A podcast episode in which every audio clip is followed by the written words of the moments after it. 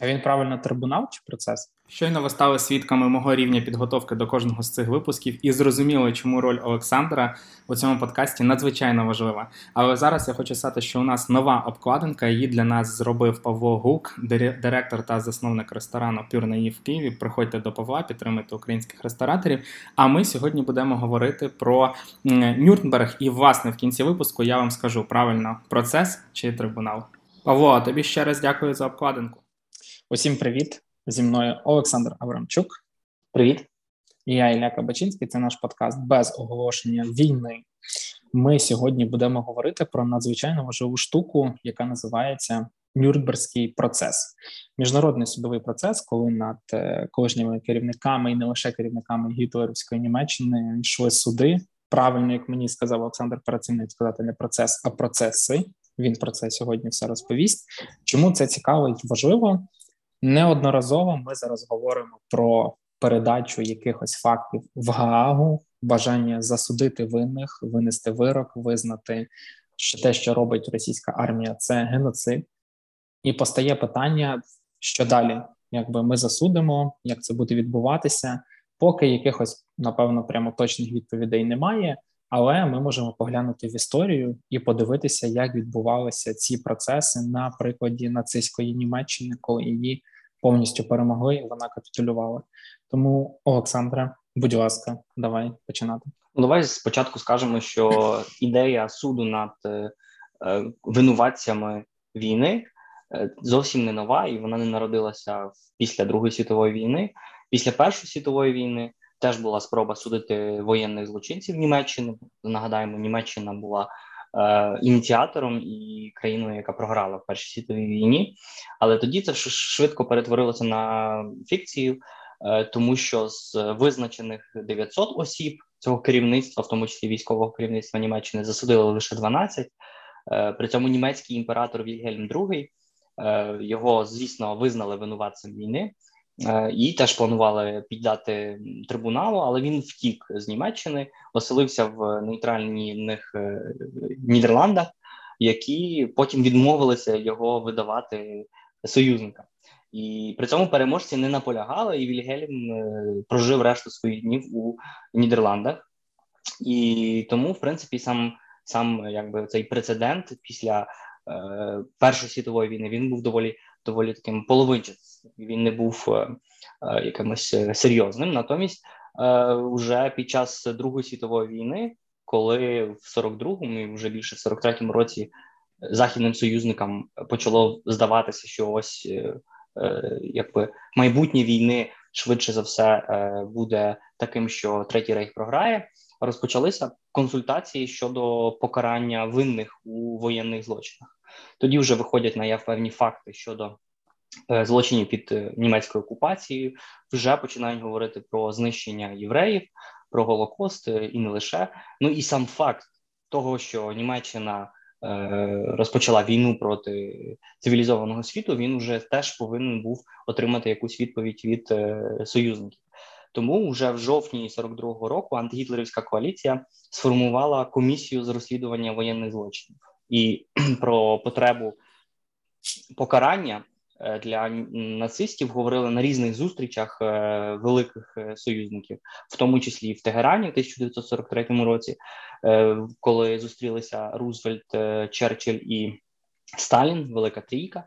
І Сталін, цікаво, у присутності двох своїх візаві взагалі заявив, що хотів би розстріляти після війни п'ятдесят тисяч німецьких офіцерів, аби раз і назавжди покласти край німецькому мілітаризму. Це дуже збурило Черчилля, тому що він вважав, він вважав, що тут треба над кожним з офіцерів треба вести суд, а простий розстріл – це зовсім не цивілізовано. При цьому правові основи для майбутнього великого військового трибуналу над топовими німецькими злочинцями були закладені на початку сорок п'ятого року. Ці речі обговорювалися під час Ялтинської конференції, якому, який був присвячений попередній подкаст. В, власне, протягом літа розроблявся статут Міжнародного військового трибуналу, як він згодом називався. І е, насправді е, теж треба сказати, що загальне е, юридичне обґрунтування для, е, для суду над е, воєнними злочинцями опирали на акти, які були ухвалені ще перед Другою світовою війною. Зокрема, існувала Женевська конвенція про поводження з військовополоненими. Існував теж документ, який отримав назву «Пакт Бріана Келлога» від імен державних мужів, які запропонували його підписати в тисяча дев'ятсот двадцять восьмому році. Це був документ, який декларував відмову від війни як знаряддя зовнішньої політики. Тобто, в принципі, це, це один з перших таких фактів в світовій історії, коли війна була делегалізована як така. І, до речі, Радянський Союз, так само як Сполучені Штати і інші країни Європи, підписав цей, цей пакт. Ніколи Мі... такого не було, щоб країни щось підписали, а потім не захотіли виконувати. Особливо Радянський Союз. Так, Особливо так. Радянський Союз. Ну, але Міжнародний військовий трибунал, він остаточно оформився під час Лондонської конференції союзників у серпні тисяча дев'ятсот сорок п'ятого року, вже після капітуляції Третього Рейху. Був підписаний окремий лондонський протокол, здається, він так називався, між США, Великобританія, ес ер ес ер і Франція. Вони якраз погодилися на організацію цього міжнародного суду, причому це був, мав бути суд над цими топовими військовими злочинцями, чиї злочини не мали конкретної географічної прив'язки. Тобто тут не йшлося про суд над якимось конкретним ес ес, працівником ес ес, який десь там на території окупованої Польщі е, вчиняв ті чи інші е, злочини. Тому що менші процеси, власне, про які я перед цим згадав, вони відбувалися на, на території всієї е, Європи, і у місцях здійснення самих злочинів. І теж треба сказати, що після війни вся Європа була охоплена різними судовими процесами, як над нацистами, так і над колаборантами з місцевих. У Франції, зокрема, були процеси над членами вішистського уряду, який співпрацював з Третім Рейхом. В повоєнній Польщі були процеси над німецькими, німецькими нацистами, які вчиняли злочини, зокрема, в різних концентраційних таборах на території окупованої Польщі. Польща запросила екстрадицію цих людей. Тобто судові процеси відбувалися, відбувалися всюди. Натомість от сьогодні ми говоримо про цей конкретно Нюрнберзький процес. Можу, скажемо, теж зразу про технічну сторону. Вона була визначена в Лон... на Лондонській конференції в серпні сорок п'ятого року, як я вже сказав, і було вирішено, що буде колегія, судова колегія із змішаним складом як цивільних людей, так і військових. Причому переважатимуть саме цивільні, тобто судді. Була теж прийнята радянська пропозиція, що судові колегії формуватимуться за принципом почерговості, а не шляхом жеребу, як це було типово для англосаксонської е, цієї правової системи. Тобто Радянський Союз не хотів, щоб це було випадково. Тобто, щоб все-таки він хотів мати там, там свій голос. Якийсь контроль. Якийсь контроль е, і так далі. Е, при цьому штаб військового трибуналу перебував у Берліні, який контролювався е, здебільшого Радянським Союзом, а сам процес відбувався у е, Нюрнберзі. І це був результат англо-американсько-радянського компромісу, тому що ес ер ес ер хотів Берліна, а Сполучені Штати Нюрнберг, місто як місто, де знаход... яка... яке знаходилося в його зоні окупації. І остаточно все-таки ці речі відбувалися в Нюрнберзі. При цьому у випадку Радянського Союзу всі вказівки щодо навіть найменших деталей поведінки оцих судової делегації, прокурорської делегації у Нюрнберзі, вони надходили від спеціально створеної урядової комісії. Це все було дуже регульовано. І е, в листопаді тисяча дев'ятсот сорок п'ятого року до Нюрнберга прибув Андрій Вишинський, такий сумнозвісний прокурор і фабрикант справ великого терору в тисяча дев'ятсот тридцятих років. Він теж був теоретиком сталінського правосуддя, чи кривосуддя, я не знаю, як це правильно сказати. Він критикував, зокрема, презумпцію невинуватості, яка вказує на те, що людина невинна до того моменту, поки їй не доведуть, що вона винна. Ну, тобто це було все, в принципі, включа... вписувалося в те, як Радянський Союз бачив е, судовий процес. Тобто ці трійки, які функціонували в Радянському Союзі, це зовсім не, не передбачали презумпції невинуватості, розстрілювали всіх. Тому, е, до речі, доволі цікаво, що радянська делегація була значною мірою складалася саме з таких людей, як Вишинський, які мали за собою досвід е, судових процесів е, кінця тридцятих, які виконували волю Сталіна в усіх питаннях, які, про які вождь е, хотів е, бачити такий чи а не інший результат. Е, тому от е, маємо цей головний е, Нюрнберзький трибунал, і згодом після цього головного Нюрнберзького трибуналу відбулося ще дванадцять менших судових процесів, оці теж в Нюрнберзі.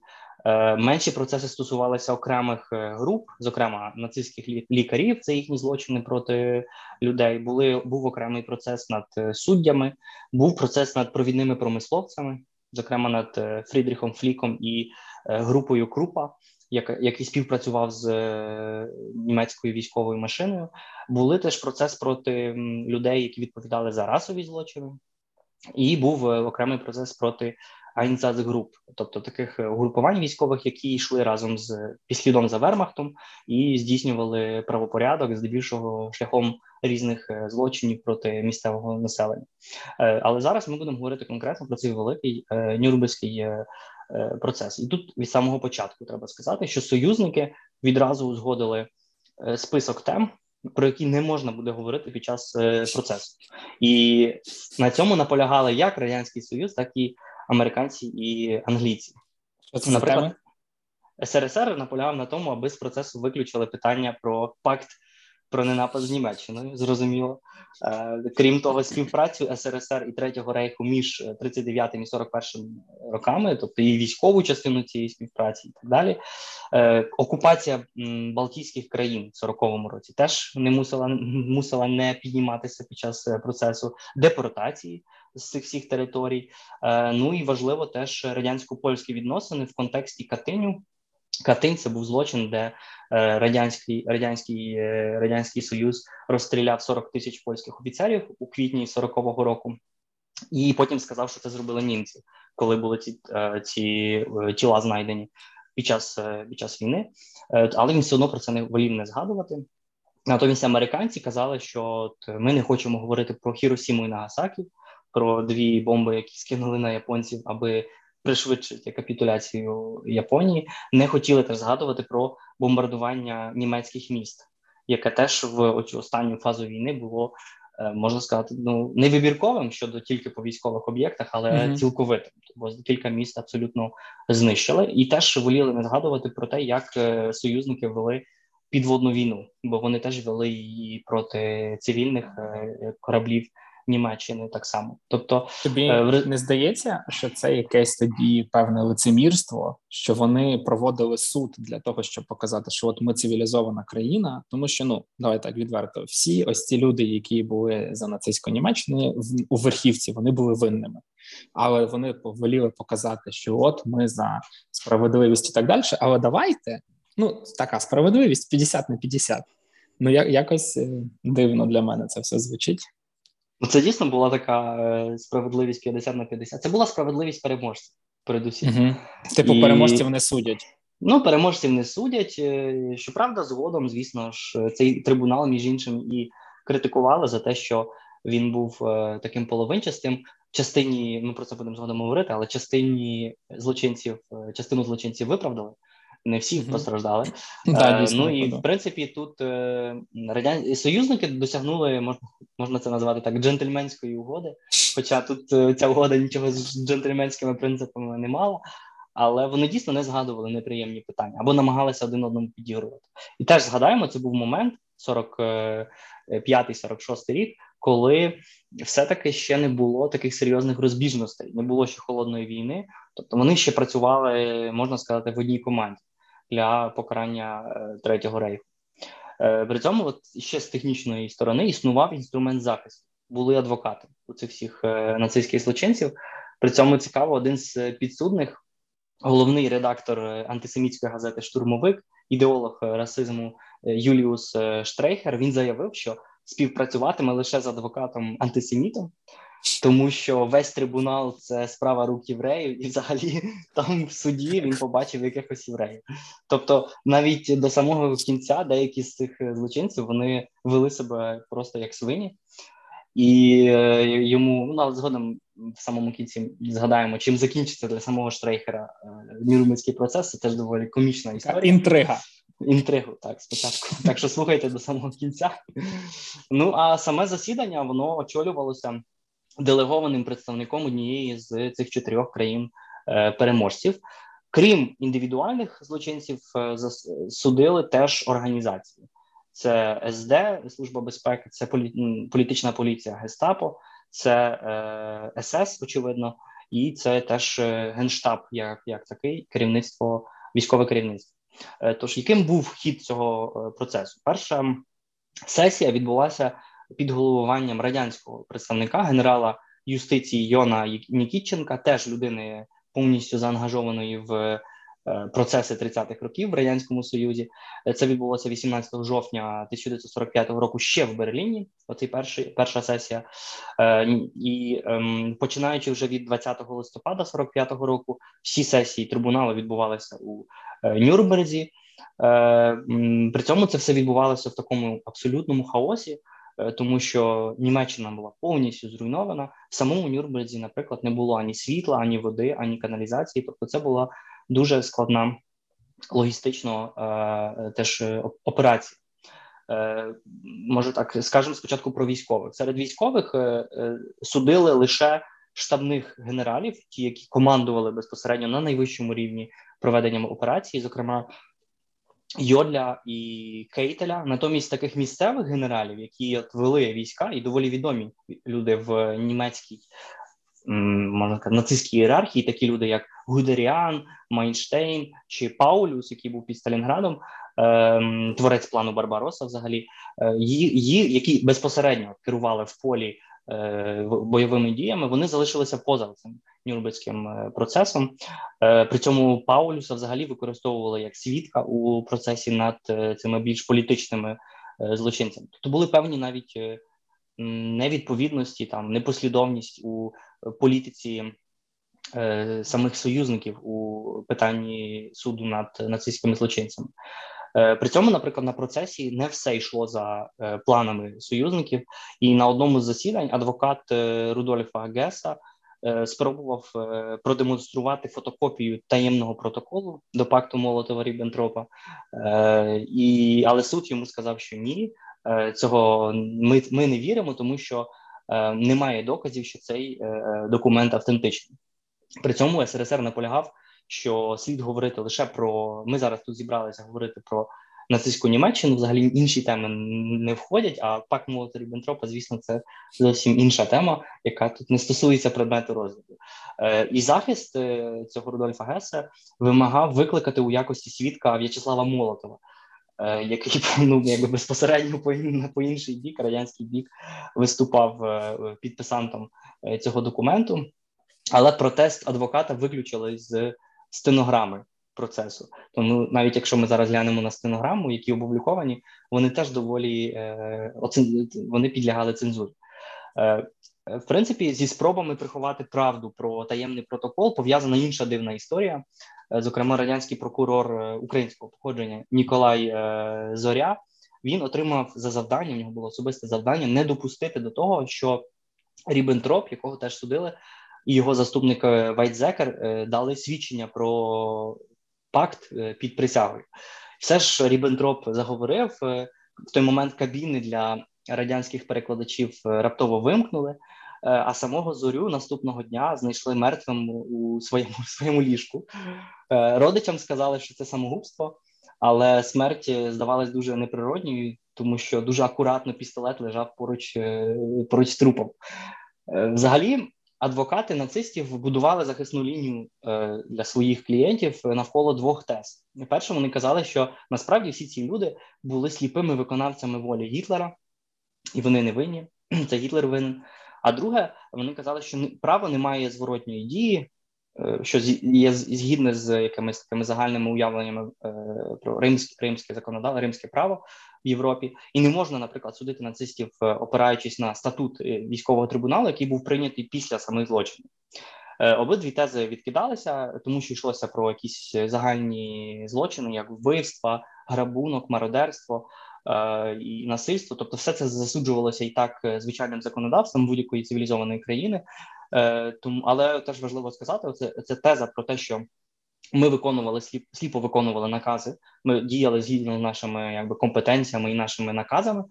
Цей аргумент вживався і надалі різними нацистськими злочинцями, яких судили взагалі після Другої світової війни ще протягом кількох десятиліть, і в тому числі у відомому процесі над Адольфом Айхманом у Єрусалимі в тисяча дев'ятсот шістдесят першому році. Там цілий, тоді... цілий фільм чи серіал знятий про то, він же в Аргентині жив, втік в Аргентину, як оце от таємна організація Ізраїлю, МОСАД. Яку тепер МОСАД, МОСАД, яку пропонують тепер створити в Україні для того, щоб в... знищити всіх цих людей, які творили злочини в Ірпіні, в Бучі і так далі, хочуть в Україні про це говорять. І як цей МОСАД придумав місію, вони поїхали в Аргентину, його звідти викрали, щоб не просто вбити, а саме засудити в напряму в Ізраїлі. Подивіться, е, якщо вам впадло це все читати, е, фільм знятий прикольно, і там, мені здається, в одній з головних ролей якраз е, ось цей герой, який грав е, е, батю пацана в Дюні, якого зараз тепер всі люблять. Це мої, мої знання в цьому е, епізоді на цьому статті. Але, але не просто не просто так цей процес став предметом для фільму, тому що це дуже відомий процес. Це момент, коли Ізраїль починає публічно, так, у міжнародній політиці використовувати питання Голокосту і наголошувати питання Голокосту, тому що треба згадати, що насправді навіть під час цього Нюрнберзького процесу Голокост не був центральним, центральним елементом звинувачення нацистських злочинців. Це був один з елементів, військові злочини, а були і інші, взагалі початок війни і так далі. Тобто Голокост на момент закінчення Другої світової війни не був у центрі західного уявлення про те, якою чим була Друга світова війна.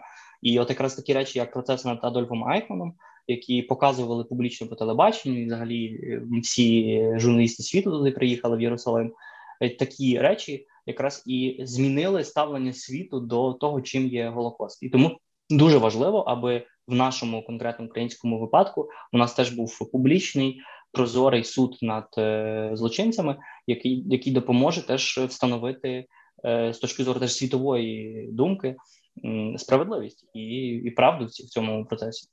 Фільм називається «Операція Фінал» дві тисячі вісімнадцятого року, а, а, і я говорив про Оскара Айзека в головній ролі. Там. Власне, якщо захочете подивитись, дійсно це, ну давай так, це прям... Він, якби це зняти як художній фільм, є книжка про це, я читав її в скороченому варіанті, і це дійсно виглядає як якийсь гостросюжетний бойовик, але він, ну, це якби на сто відсотків реальні події, як вони за ним їхали, продумували цю операцію, одним словом, повертаємося до Нюрнберзького процесу. Ну і е, повед... можемо сказати кілька слів про поведінку підсудних. Е, вони насправді здебільшого намагалися тримати удар, і внутрішню єдність намагався утримувати Герман Герінг, творець Люфтваффе, один із найближчих соратників Гітлера. Він взагалі був найбільш непримиренним на цьому процесі з німецьких злочинців. Він наголошував, що він друга людина Рейху після Гітлера, що коли зачитувався йому вирок, Герінг показово зняв навушники, демонструючи, що він, його не обходить позиція суддів. Ну, але більшість нацистів була, в принципі, морально пригнічена. Ну, бо, в принципі, зрозуміло було, що на них чекає. І більшість, теж треба сказати, залишалася на своїх ідеологічних позиціях до кінця. Всього до першого жовтня тисяча дев'ятсот сорок шостого року, тобто до формального закінчення Нюрнберзького процесу, чи Нюрнберзьких процесів, коли виголосили вже вирок, пройшло близько чотириста судових засідань. І щодо нацистів сформували чотири групи звинувачень. Перше – це те, що вони змовилися і розв'язали війну проти всього світу. Друге – те, що вони здійснювали злочини проти е, миру, порушували міжнародні домовленості і договори. Третє – це те, що вони здійснювали злочини проти людяності, наприклад, депортації, геноцид. І, і четверте – те, що вони здійснювали воєнні, загальні воєнні злочини. Злочини порушували правила ведення війни, погано вели себе з військовополоненими і так далі. Якими були результати цього всього процесу? Деякі із топ-чиновників Третього Рейху не дожили до самого процесу. Ми знаємо, яка доля спіткала Адольфа Гітлера, він застрелився. Був ще Гіммлер і Геббельс, які теж закінчили життя собі самі. І загалом спочатково з двадцяти чотирьох звинувачених вирок ухвалили для двадцяти двох. Тому що один з них покінчив життя самогубством, інший, Густав Круп, був помилований з, з огляду на здоров'я. При цьому троє з тих звинувачених були виправдані. троє з двадцяти чотирьох. Один – це фінансист, працівник Міністерства фінансів, і Ялмар Шахт. І інший – це журналіст, що цікаво, теж соратник Геббельса і Ганс Фріче. Так, ну і третій дипломат Франц фон Папен теж був виправданий. Натомість більшість з тих, кого засудили, все-таки вони отримували обвинувачення за більшістю з тих чотирьох пунктів, про які я згадав. Натомість лише четверо чи п'ятеро людей, в тому числі Герінг і Ріббентроп, були визнані за всіма пунктами винними. При цьому до смертної кари через повішення засудили дванадцять людей, троє людей засудили до пожиттєвого, решта отримала десять-двадцять років в'язниці, частина людей взагалі вийшла ще перед закінченням цього, цього терміну. І окремі обвинувачення, звісно, були для організацій, про які я згадував, типу ен ес де а пе, тобто нацистська партія ес ес і гестапо. Це все закінчилось, звісно ж, стратою. У ніч на шістнадцяте жовтня сорок шостого року стратили десять з двадцяти засуджених до смертної кари. Страта відбувалася в спортзалі Нюрнберзької в'язниці, де вони сиділи. При цьому ще три дні перед тим, як американці організували всю цю страту, вони там грали в баскетбол, і це, це була, була доволі нашвидкоруч організована страта. У залі стояли три великі чорні шибениці, з яких використовували лише дві. Одна була е, про запас. Е, шибениця була доволі модернізована, тому що там не було принципу стільця, який вибивали, але е, була спеціальна така розвідна підлога. Е, вважалося, що це більш гуманний спосіб е, закінчити, закінчити життя вбивцям. Е, вішали вони всіх по одному, але щоб швидше закінчити страту, наступного нациста заводили в зал момент, коли попередній все ще якби теліпався. Теліпав. Так, так. І, в принципі, кожен з цих нацистів, хто хотів, отримали право останнього слова. Як я вже згадував, один з тих дванадцяти, яким, яким присудили смертну, смертну кару, Герман Герінг, він наклав на себе руки. До речі, так, роздушив він в зубах ампулу з ціанистим калієм, і взагалі вважається, що отруту передала йому дружина під час прощального поцілунку. Я не знаю, наскільки це правда, але... Але про це так е, пишуть. При цьому після того, е, після того, як стратили всіх, Герінга окремо занесли до зали і показали журналістам, аби всі переконалися, що він дійсно помер, і ніхто нікуди його не вивез. Е, взагалі існує така легенда, що найбільше помирати не хотів той ідеолог-журналіст Юліус Штрейхер, про якого я згадував, який хотів, щоб його адвокат був е, обов'язково антисеміт.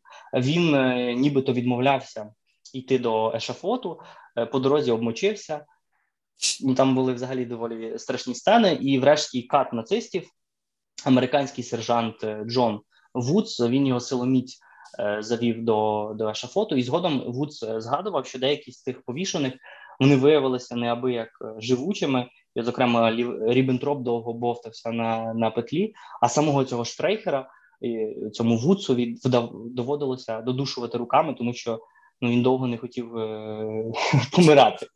Ну і, в принципі, після страти всі тіла перевезли до крематорію в Мюнхені, де е- їх спалили і попіл розвіяли повітром. Так і закінчилася історія нацистських е- злочинців, хоча не всіх, тому що багато хто з, на жаль, багато хто з е- справжніх членів ес ес, е- різних чиновників Третього Рейху, їм вдалося втекти, або, до, зокрема, до Латинської Америки, як цьому згаданому вже Адольфу Айхману, або до інших країн, в тому числі до Сполучених Штатів, або їм вдалося залишитися в політиці після Другої світової війни, тому що наступала нова ера, ера Холодної війни, коли деякі з цих людей могли бути корисними, зокрема, або Радянському Союзу, або Сполученим Штатам. Часто це були теж науковці, яких використовували для своїх важливих якихось наукових е, проєктів. Яка ж була спадщина всього всієї цієї історії? Е, ну, по-перше, ми вже згадували, що це був не дуже справедливий процес, не тільки тому, що там були невигідні справи, е, не порушувалися, але і тому, що на цьому процесі суддями виступали такі люди, як Андрій Вишинський, які з судом, справедливим судом не мають взагалі ніякого, нічого спільного.